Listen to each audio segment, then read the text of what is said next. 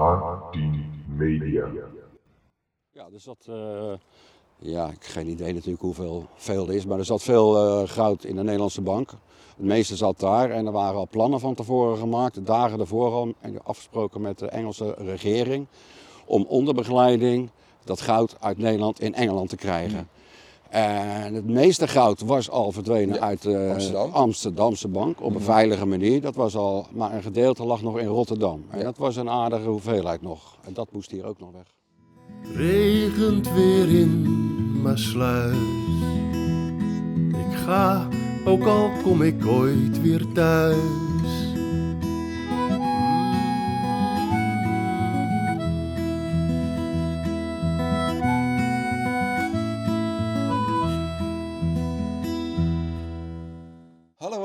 Welkom bij een nieuwe aflevering van de Maasluizen podcast.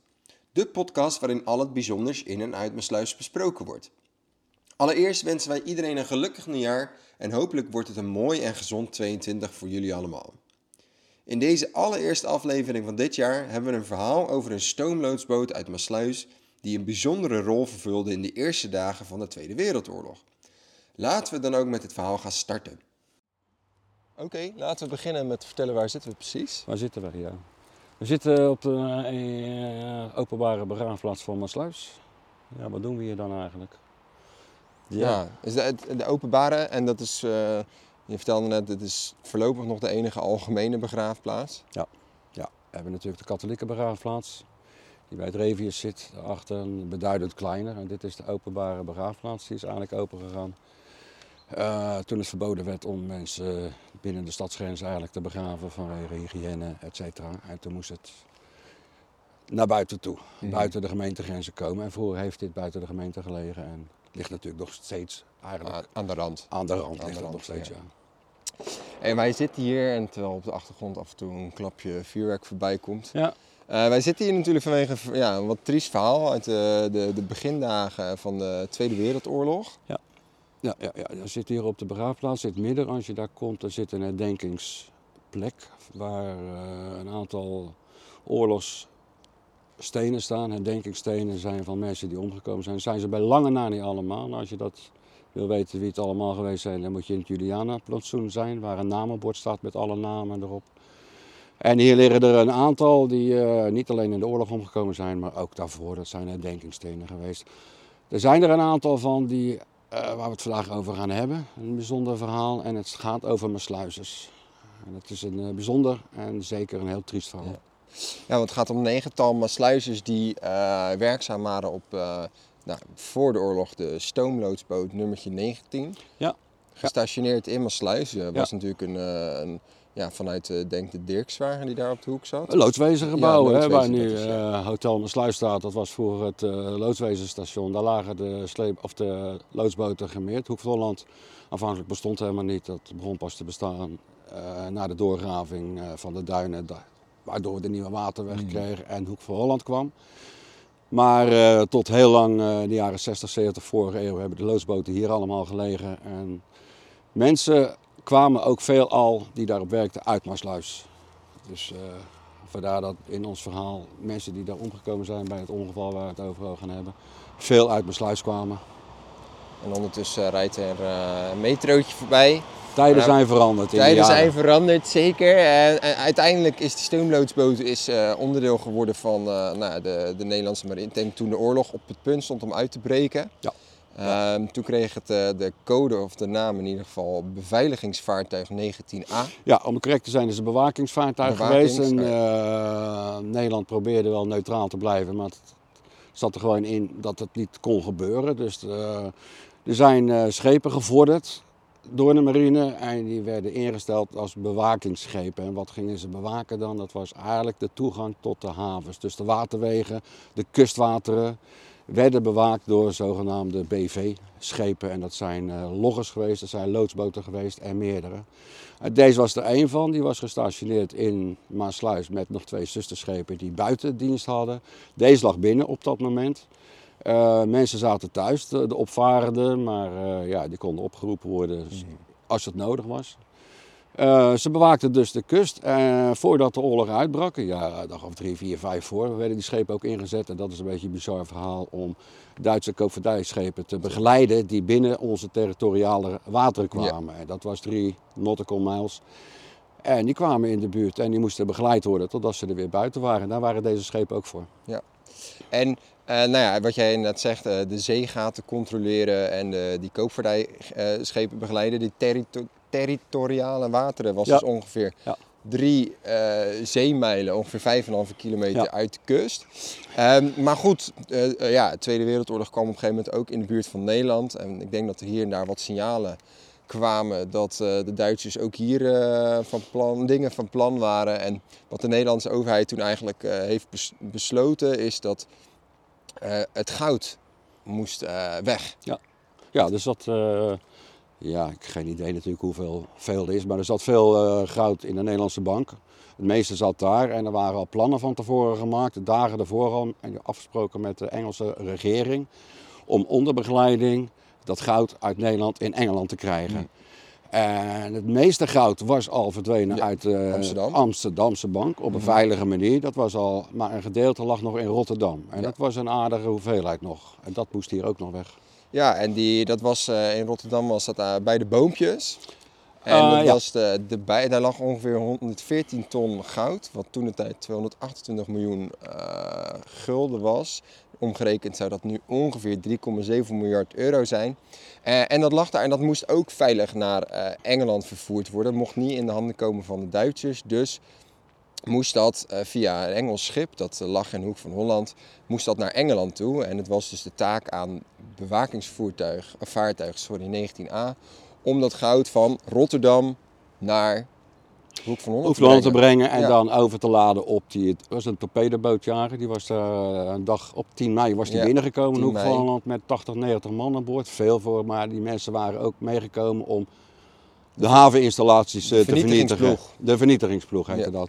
En een aantal jongens daarvan die gingen dus mee met die eh, loodsboot naar Rotterdam toe. Ja, naar de boompjes. En eh, dat Engelse, dat Engelse schip heet eh, HMS The Wild Swan. Die inderdaad met een eh, olietanks vernielingsploeg kwam naar Hoek van Holland om daar dus inderdaad wat dingen te vernietigen, zodat dat niet in handen zou vallen van de Duitsers. En een aantal van die gasten zijn dus op die stoomloodsboot BV-19A meegegaan. Het probleem alleen in Rotterdam was dat de, het was bij de Boompjes, de kade, die, daar kan je eigenlijk nu nog steeds natuurlijk naartoe.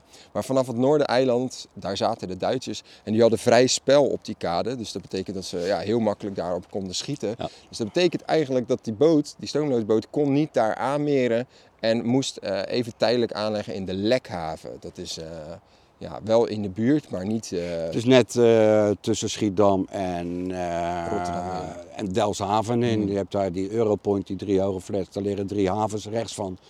Een van is de Lekhaven. Lekker. En daar, daar lag die boot, want het kon niet verder. Eh, dus moest er allemaal in de nacht van 10 op 11 mei moesten dus die Britse marinemensen die op die boot zaten, moesten nou, dat goud in auto's la- gaan laden. En nou, oh ja, onder, het, eh, onder de schaduw van de nacht, om het maar even zo te zeggen, Ja. ja, dat goud dus naar die lekhaven brengen. Dat is uiteindelijk gelukt, niet allemaal, niet alle Nee. goudstaven volgens mij. Nee, niet alles was eh, klaar voor verscheping. Dat is, op een of andere manier ging het toch te snel. Eh, wat je net zei, er is daar zwaar gevochten. Ik denk dat ze ook heel beperkt waren om daar nog wat te doen op de, op de laatste, laatste dag en zo. Het zat in de bijbank en die zat daar op de boompjes en al een paar honderd meter eigenlijk van de bruggen vandaan waar zwaar gevochten werd. Dus ik denk dat het een hachelijke onderneming is geweest. 's nachts. Met vier vrachtwagens zijn ze daar, hebben ze zoveel mogelijk goud weg te halen. Dat is nog een aardige hoeveelheid geweest hoor. Wat zei je nou? eh, 937 eh, goudstaven. goudstaven, ja. ja. Niet alles, maar nog best wel een hoop. Ja. Ook een hoop eh, geld. 12,5 kilo per stuk eh wogen, wogen, weegden. Nou, maar die goudstaven in ieder geval per stuk. Dus dat is echt nog wel een soort, soort, soort zware missie geweest Ja. voor die gasten. Ja. Eh, ja, ook natuurlijk onder, ja, onder geschut. Eh, Ondergeschut. Het, Duitsers ik denk dat het een eh, hele gevaarlijke onderneming is geweest. Ja. Het is, eh, dat, dat traject is allemaal goed gegaan. Ik zeg eh, met vier vrachtwagens zou ik staan. Nou, dat heb je wel nodig gehad voor eh, die kleine duizend goudstaven die ze hadden. En toen kwamen ze bij de lekhaven aan. Toen moesten ze het op het bootje, want het is eigenlijk maar, ja, het is wel een redelijk groot schip geweest, maar dat is een aardig gewicht om op zijn bootje te Mhm. plaatsen. Dus er was ook geen ruimte voor eigenlijk. Dus alles werd aan dek gestapeld, voor de brug, naast de brug. Voor de machinekamer. Maar ik heb begrepen dat alles eigenlijk aan dek gewoon stond. Ja, het moest ook snel gebeuren Mhm. natuurlijk. Mhm.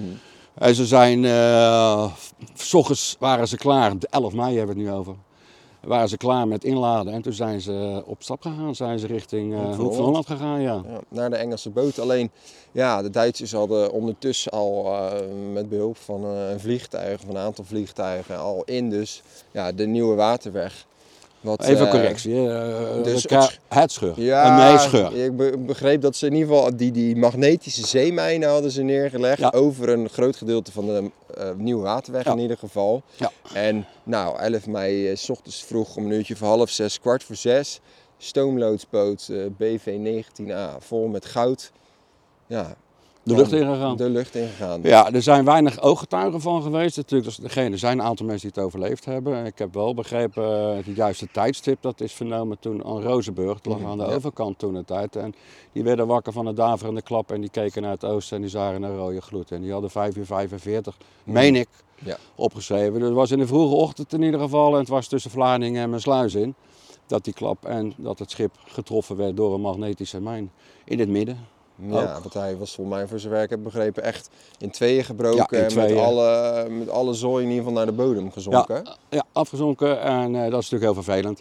Maar het aantal slachtoffers was natuurlijk Ja. gigantisch. En eh, daar gaat het verhaal eigenlijk een beetje over, eh, over de mensen die erbij betrokken waren. Dat waren 16 slachtoffers, ja, en waaronder 9 mesluizers. En dat zijn er gewoon heel erg veel. En natuurlijk sowieso zijn het veel slachtoffers. Ook de drie Engelse begeleiders. Die marinemensen waarschijnlijk hebben die aan dek gestaan ter bescherming van ook daar gestaan en die hebben het ook niet overleefd. Het is wel bijzonder eigenlijk als je de wrakstukken ziet. Eh, het schip is afgezonken in twee stukken en na de oorlog is dat nee, het is meteen, Ja, eh, even, ja. en meteen geborgen eigenlijk door Smittak. Die heeft die twee stukken naar boven Een gehaald op zoek later. naar het goud. Mhm. En, niet, en de mensen die nog aan boord zaten uiteraard. Nou, het was compleet in tweeën gescheurd, dat schip lag op de bodem. Ze hebben het op de, op de dijk gezet aan, aan, aan onze kant hier, aan de noordkant. Daar hebben die twee stukken op, eh, op de dijk gezet en eh, voor verder eh, onderzoek. Maar het was echt eh één klap en het was afgelopen. Een klap en het was afgelopen. Ja. En nou ja, ja die, die mensen die zijn dus uiteindelijk gestorven natuurlijk voor, eh, voor eh, land en vaderland, of eh, Ja. vrijheid. Ja. Ehm, maar voornamelijk natuurlijk om dat goud veilig naar Engeland te krijgen. Maar ja, dat lag nu dus op de bodem van, eh, van het scheur, nieuw water, net, net op het randje een beetje, op het Ja. grensgebied. Nou, inderdaad, na, na drie weken is het schip geborgen met van de 937 goudstaven hebben ze er toen in ieder geval 816 teruggevonden. Ja. Die zijn gelijk door de Duitsers verkocht aan Ja, zo Zwitserland. waren ze wel. Gelijk eh, neutraal Zwitserland die kocht dat gelijk op. Dan kon Duitsland dat geld gebruiken voor andere doeleinden. Maar op dit moment waren er dus nog nou ja, 121 eh, goudstaven niet gevonden. Ja, Maar na de oorlog zijn er hier en daar wel nog wat goudstaven teruggevonden. Jawel, er is een officiële eh, operatie nog ingezet in de jaren 47, 48. Ook door Smit Tak volgens mij weer. En die zijn daar aan het baggeren en dredgen geweest. En die hebben nog een groot aantal eh, goudstaven gevonden. Op, meen op 10 stuks na. Die zijn nooit Ja. boven water Nee. gekomen, letterlijk en figuurlijk. Eh, we hebben wel in de afgelopen jaren veel sportduikers gehad en dergelijke die op onderzoek uitgegaan zijn. Oh, van die baggeraars is nog wel een leuk... Eh, dat eh, er eentje, een aantal baggeraars die hadden zelf een staafje achterover Ja, gedrukt. voor, voor, voor, voor, de, voor, de slechte tijd die er misschien Precies. aankwam. En die zijn ook gevonden. En die mensen hebben toen een andere baan gekregen, maar niet binnen het bedrijf. Mhm. Die zijn nu thuis gevonden bij die mensen. Maar goed, er lagen er nog een aantal op de bodem. En er zijn eh, eh, ja, door die dijkers of ze boven gehaald zijn, dat eh, is niet terug te tracen. Dat laten ze niet horen natuurlijk. Dus waarschijnlijk liggen er nog steeds een aantal daar. Maar ondertussen is die rivier uitgebaggerd van eh 7 meter naar Mhm. eh 13 meter. Dus er zal best wel het een en ander omhoog gegaan zijn en buiten op de Noordzee gestort zijn. Dus als mensen nog willen gaan zoeken, ik denk dat dat de beste mogelijkheid is om daar te gaan kijken.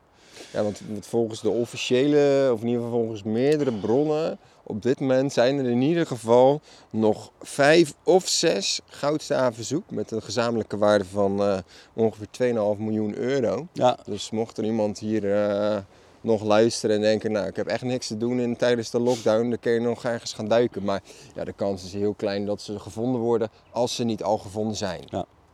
Dat is zo. En eh, ik wil nog eventjes, eh, ja, nog even, even opmerken over die negen besluiters die omgekomen zijn. En het is eh, natuurlijk een hele trieste zaak, uiteraard geweest. Niet alleen voor de besluiters, het zijn die andere mensen ook die omgekomen zijn, we eerlijk zijn. Het eh, monument waar we hier bij zitten, dat heeft maar een beperkt aantal eh, herdenkingsplaten staan. Als je Julianenpark komt, dan staan ze allemaal. Maar als je kijkt, de bevolking van Maassluis was toen ongeveer 9000 inwoners. En iedereen die kent het bombardement op Maassluis in 43. Er zijn slachtoffers gevallen, bombardement op de Zuiderhout. Ook zijn onbekende gevallen. We hebben natuurlijk eh Boezeman gehad, Jacques Boezeman gehad. En, Verzetstrijder. en verzetstrijders. En, maar een grote vergeten groep waar eigenlijk ook niet zoveel aandacht aan besteed zijn eigenlijk de mensen die op de zeesleepboten zaten. Want dat zijn toch ook 40 man die weggingen en nooit teruggekomen zijn. Dus als je het allemaal bij elkaar optelt en de sluizers die tijdens de oorlog zelf gesneuveld zijn, zijn er toch een aardig percentage wat eh, binnen zo'n kleine bevolkingsgroep, het inwonersaantal wat we hier hadden, een hoog percentage geweest van sluizers die nooit meer terugkwamen. En als je dan bedenkt eigenlijk hoeveel gezinnen er achterblijven zonder, ja, ten eerste het verlies wat ze hadden natuurlijk, maar verder ook geen inkomen meer, geen, helemaal niets meer. En dat is vrij groot geweest. Dus het, het drama hield niet op bij de begrafenis, maar daarna, De nasleep ook. de het- nasleep ja. natuurlijk ook. Hè. Dat is, eh, Zonder toen de tijd waarschijnlijk nog bepaalde regelingen voor Nee. weduwen en Nee. wezen. Nee, helemaal niet. Het is wel zo. En bij die sleepvaart en bij, de, bij dit ongeval. Het is wel het loodswezen zelf wat ingesprongen is met allerlei fondsen voor nabestaanden. Bij de zeesleepvaart werden er collectors gehouden en loterijen gehouden in het dorp om geld bij elkaar te krijgen. Ook nationale loterijen. Er werd wel veel gedaan. Maar ja, het is maar een druppel op de gloeiende plaat, denk ik. Maar ze werden wel bijgestaan. Dat wel. En het was ook hard nodig op zo'n kleine bevolkingsgroep die we hier hadden. Mijn sluis was heel klein toen eigenlijk. Vergeleken met nu. Bedenk dat we nu 34.000 mensen hebben. En toen het was gewoon. Het was wel een hele hechte gemeenschap. Iedereen die kende iedereen. Dus eh, iedereen die had wel iemand die, Ja. die omgekomen was Die of die, niet niet- kent. die niet terugkwam. En daarmee eindigen we deze aflevering over de stoomloodsboot BV-19A, bewakingsvaartuig 19A, die een bijzondere rol vervulde in de eerste dagen van de Tweede Wereldoorlog. Mocht je dus nog op zoek willen gaan naar goud, dan weet je waar je het eventueel kan vinden. Ik denk dat het wel een lastige klus wordt, maar wie weet. Hopelijk vond je dit verhaal interessant en voor meer informatie kun je ons ook volgen op Facebook of Instagram. Voor nu bedankt voor het luisteren en tot de volgende keer. regent weer in Maasluis. Ik ga, ook al kom ik ooit weer thuis.